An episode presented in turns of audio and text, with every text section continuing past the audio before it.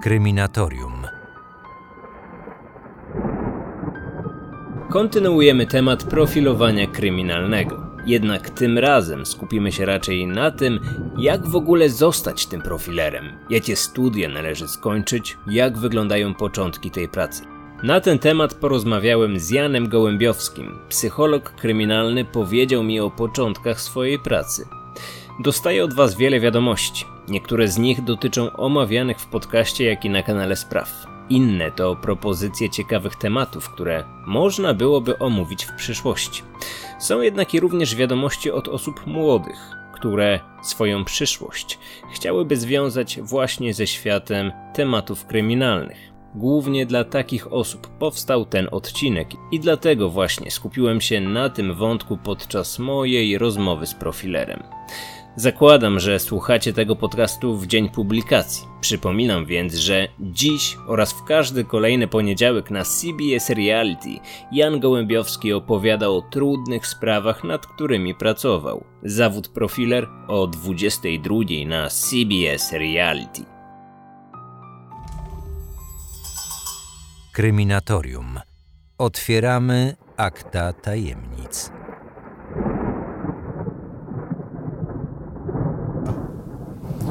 Na pewno jest to praca ciekawa e, i fascynująca. E, I sam miałem takie e, marzenia, kiedy studiowałem.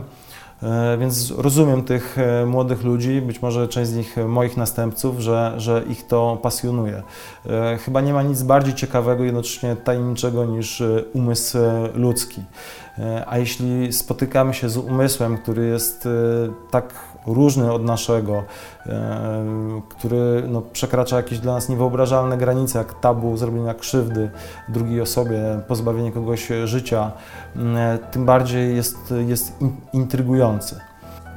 Co, miałbym, e, co mógłbym poradzić młodym ludziom, którzy myślą o tej, o tej karierze?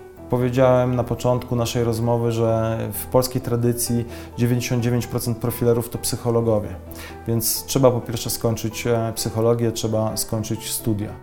Psychologia, więc to najprostszy sposób, aby zostać profilerem. Jednak same studia na pewno nie wystarczą. Na początku kariery na pewno trzeba mieć trochę szczęścia, może i trochę znajomości oraz dużo zapału do pracy. Obecnie profilowanie staje się coraz popularniejsze. Policja i prokuratura korzysta z pomocy profilera częściej niż kilka lub kilkanaście lat temu. Mogłoby się wydawać, że obecnie wejście do tej wąskiej branży jest zatem łatwiejsze, ale czy na pewno? W Polsce mamy już kilka znanych nazwisk, które uznawane są jako wielki autorytet w świecie profilowania. Na pewno młodzi adepci tego zawodu mają się od kogo uczyć. Nie ma jednak wątpliwości, że dobry profiler ma za sobą setki, a raczej tysiące godzin spędzonych na analizach różnego rodzaju spraw. I nie chodzi tu tylko o teorię. Nie jest dla Was pewnie żadnym zaskoczeniem, że tak jak w przypadku każdej pracy, tak i w profilowaniu bardzo ważna jest praktyka. E, I tak jak w moim przypadku, e, naj, chyba najłatwiej jest zacząć przez e, policję. Czy trzeba by było zostać psychologiem policyjnym? Tu znowu przypomnę, że psycholog policyjny ma różne obowiązki, wykonuje różną pracę, którą mu zlecają przełożeni i częścią tej pracy jest wsparcie właśnie policjantów kryminalnych e, w wykonywaniu e, profilu. Więc też e, można by było pomyśleć o odbywaniu jakichś staży, praktyk już na studiach, czy bezpośrednio zaraz po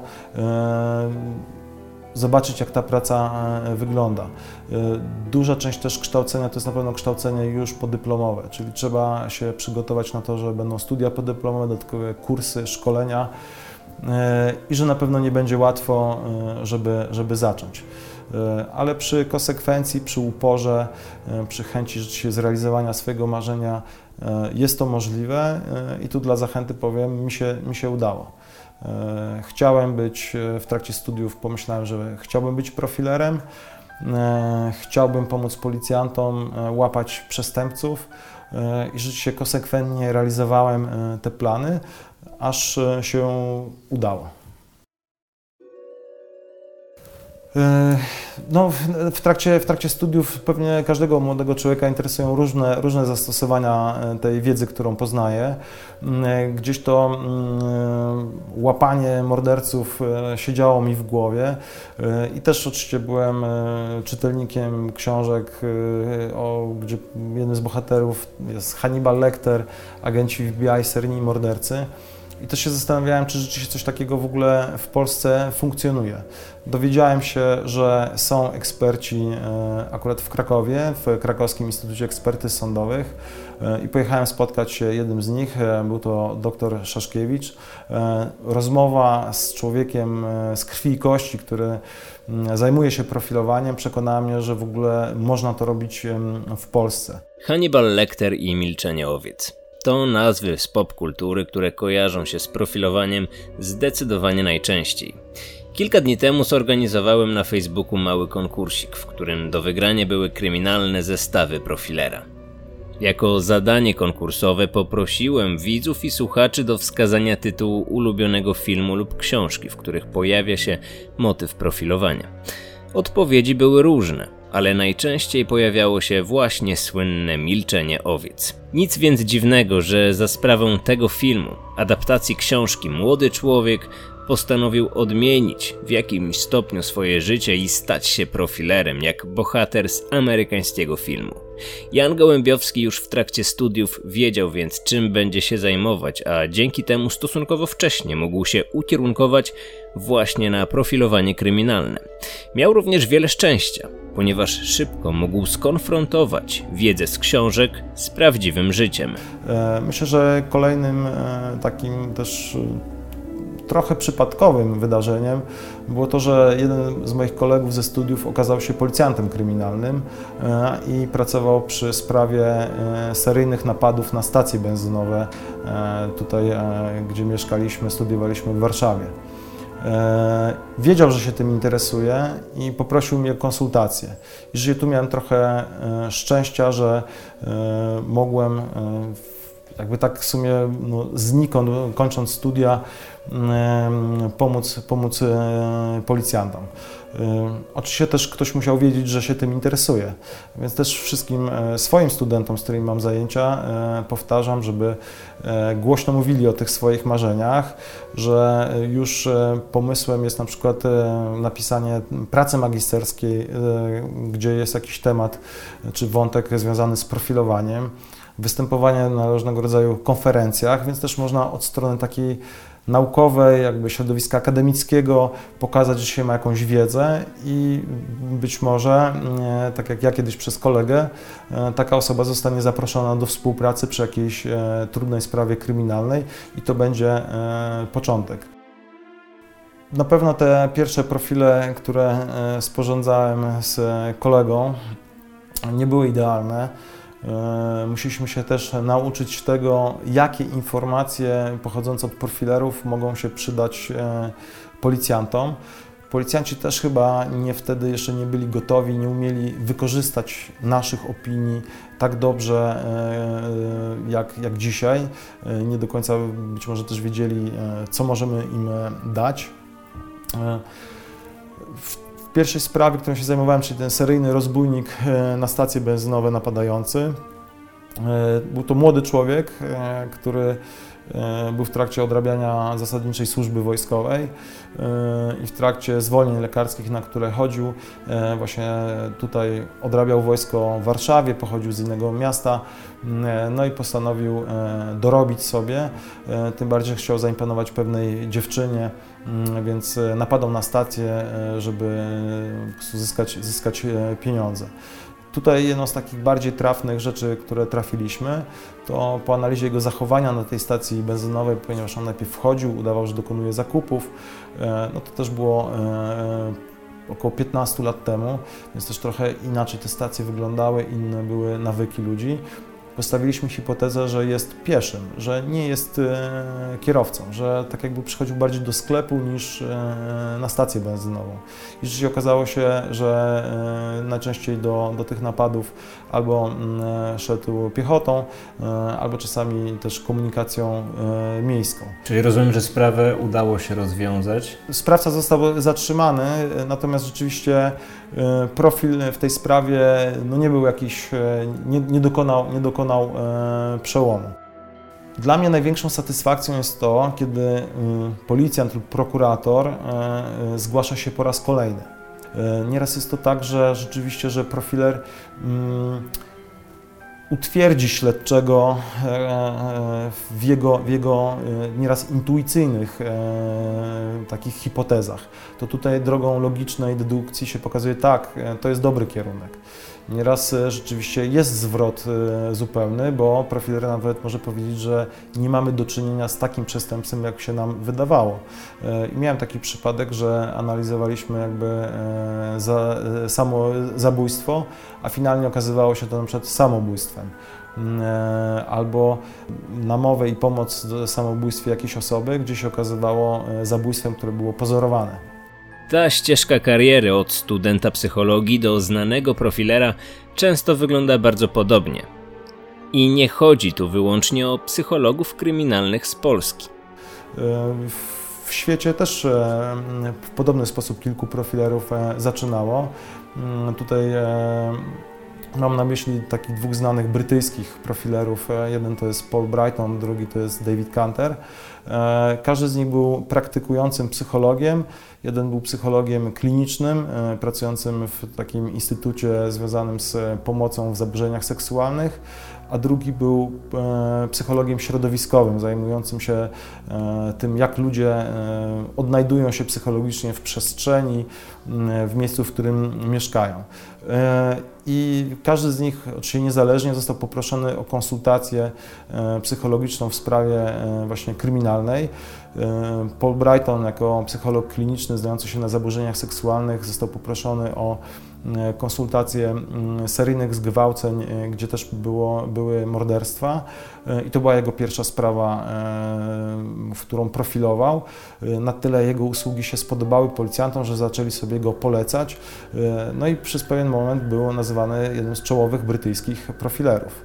Tak samo właśnie e, David Canter, przez to, że znał się na, na, na psychologii e, środowiskowej, o tym, jak ludzie traktują przestrzeń, jak się w niej poruszają, został poproszony o przeprowadzenie analizy seryjnego gwałciciela, który działał e, w obrębie kilku stacji kolejowych i najprawdopodobniej też korzystał z transportu kolejowego. Tutaj Canter dokonał takiej analizy geograficznej, i też pomógł wskazać tego sprawcę. To też był początek jego wielkiej kariery. Dzisiaj jest jednym z większych autorytetów psychologii śledczej w całej Europie. Podczas spotkania z profilerem musiałem oczywiście zapytać o te największe sukcesy, o te najgłośniejsze sprawy, które elektryzowały całą Polskę. Zbrodnie, w których to profiler przyczynił się do złapania poszukiwanego złoczyńcy. Jednak Jan Gołębiowski do swoich sukcesów podchodzi z dużym dystansem. Posłuchajcie sami. Trudno mi wskazać taki sukces, bo ja rzeczywiście no, żadnego sprawcy osobiście nie, nie złapałem, tak? I która, która ta informacja ode mnie e, jest, jest pomocna. E, mieliśmy napady na banki, e, typowałem sprawcę, mówiąc kolokwialnie na piechotę dokonałem analizy geograficznej, to był dokładnie cyrkiel i linijka na mapie. Y, nie, nie, dysponowałem softwarem, y, który na przykład mają y, dzisiaj ludzie, albo wtedy mieli tylko w Wielkiej Brytanii. Można powiedzieć, że do 12 km udało mi się określić miejsce, w którym sprawca mieszkał. To dopiero też jest jakby takie nazwijmy kolejne sito e, śledcze, bo e, nie tylko na podstawie przecież profilu policjanci działają, ale różnych innych informacji. Kiedy te sita się wzajemnie na siebie e, nałoży i zostaje w centrum tego ten jeden człowiek, to się okazuje rzeczywiście, że to, to ten krąg podejrzanych się e, zawęża. Więc jak innych mieli źródeł na przykład powiedziane, bo tam było, nie wiem, trzech czy czterech typowanych, a jeden najbardziej pasował na przykład w mój profil, ten geograficzny, e, to policja na przykład mogła ustalić sobie kolejność sprawdzania, więc na przykład jego sprawdzili jako pierwszego dokładniej. E, profil może zasugerować na przykład kolejność e, do pobierania materiału porównawczego DNA.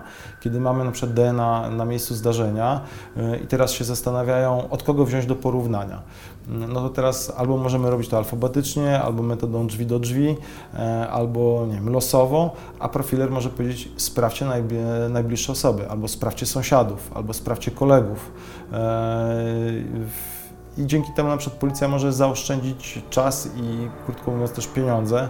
E, w serialach czy filmach rzadko jest ta kwestia podejmowana, ale śledztwa kosztują. E, i tutaj prowadzący śledztwo, znaczy prokurator też e, zwraca uwagę na, na te wydatki, więc jeśli da się na przykład zaoszczędzić na zbudowaniu jakiejś rozsądnej kolejki do materiału DNA do, do porównań, to dlaczego tego profilera też w tym zakresie nie wysłuchać? Wiemy już, że trudno nazwać konkretną sprawę sukcesem, a co w przypadku tych spraw najbardziej medialnych? Czy są takie? No są. O, o niektórych sprawach medialnych nie za bardzo mogę e, opowiadać. A może z tych spraw? No, na przykład ta sprawa, którą Pan pokazywał w swoim, w swoim e, kanale, e, to już jest sprawa, na którą pracuję ponad dwa lata e, i uważam, że tu akurat pracuję w zespole z drugim profilerem. Uważam, że zrobiliśmy kawał dobrej roboty. E, policjanci też są z nas bardzo zadowoleni. E, nasze, nasze e, typowania pokrywają się z intuicjami policji. Sprawa, która była poruszana na kanale. Hmm. Profiler nie chciał zdradzić więcej szczegółów, ponieważ śledztwo wciąż jest otwarte. Możemy więc tylko podejrzewać, o jaką sprawę może chodzić. Ja chyba się domyślam i mam nadzieję, że pomoc profilera chociaż w niewielkim stopniu przyczyni się do ustalenia faktycznych okoliczności zdarzenia, jak również do zamknięcia śledztwa i skazania przestępcy.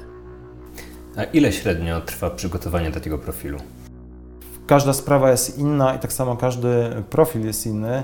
E, wszystko zależy, ile informacji musi e, przeanalizować e, profiler.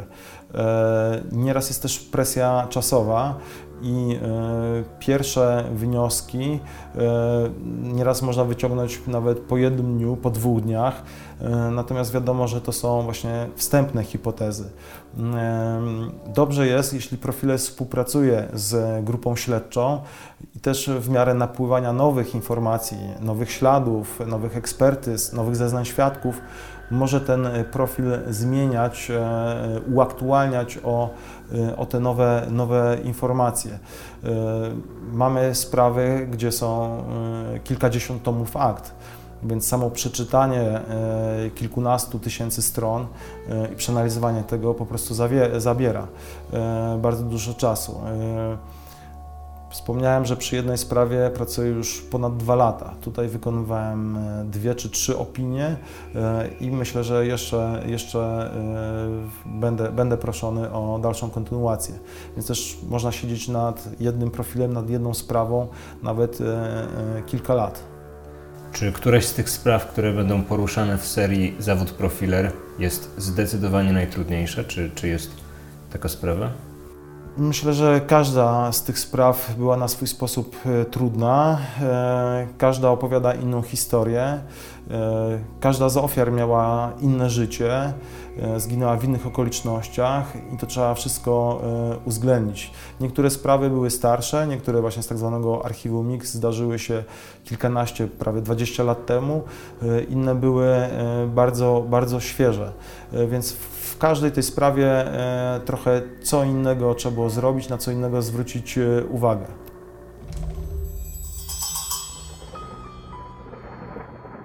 Na dziś koniec profilowania. Koniec przynajmniej na kryminatorium, ponieważ jeżeli jeszcze wam mało, to zapraszam na 22 przed telewizory, a dokładniej na CBS Reality. Tam pojawi się drugi odcinek programu Zawód Profiler. Zerkam do spisu odcinków. Tak, będzie dziś o sprawie, którą zajmowało się katowickie Archiwum X. Tajemnicza śmierć kelnera sprzed wielu, wielu lat. Zabity homoseksualista i kontrowersyjny finał sprawy. Już dziś o 22 na CBS Reality. A tymczasem kilka ogłoszeń podcastowo-kryminatoryjno-niediegetycznych. Za tydzień pojawi się kolejny odcinek związany z profilowaniem, a także z seryjnymi mordercami. Jan Gołębiowski opowiedział mi jeszcze o wielu ciekawych aspektach swojej pracy, które na pewno zainteresują również i Was. W kolejnych tygodniach z kolei pojawi się trzyodcinkowa seria dotycząca przerażającej sprawy z Krakowa, a do profilowania na pewno będziemy jeszcze wracać, ponieważ ten temat przewija się bardzo często w przypadku wielu różnych historii. Jak zauważyliście na kanale Niediegetyczne nie ma ostatnio zbyt wielu publikacji. To prawda, w maju i w czerwcu nałożyło mi się na głowę wiele obowiązków. Zaangażowałem się również w kilka ciekawych i związanych oczywiście z tematyką kryminalną projektów, o których będziecie mogli usłyszeć na pewno już niebawem. W wolnej chwili mimo wszystko pracuję nad kolejnymi odcinkami. Będzie sylwetka seryjnego mordercy oraz niewyjaśnione i niezwykle tajemnicze zabójstwo sprzed ponad 30 lat. Jest na co czekać. Zrobię wszystko, aby nadchodzące materiały zainteresowały Was bardzo. A tymczasem żegnam się z Wami. Na koniec przypominam, że podcastu można słuchać również na Spotify, iTunes oraz Google Podcasts. I do tego Was zachęcam. Zróbmy wspólnie wszystko, aby rozruszać w końcu ten rynek podcastowy w Polsce, bo bez Waszej pomocy to niestety się to raczej nie uda. Do usłyszenia. Kryminatorium. Otwieramy akta tajemnic.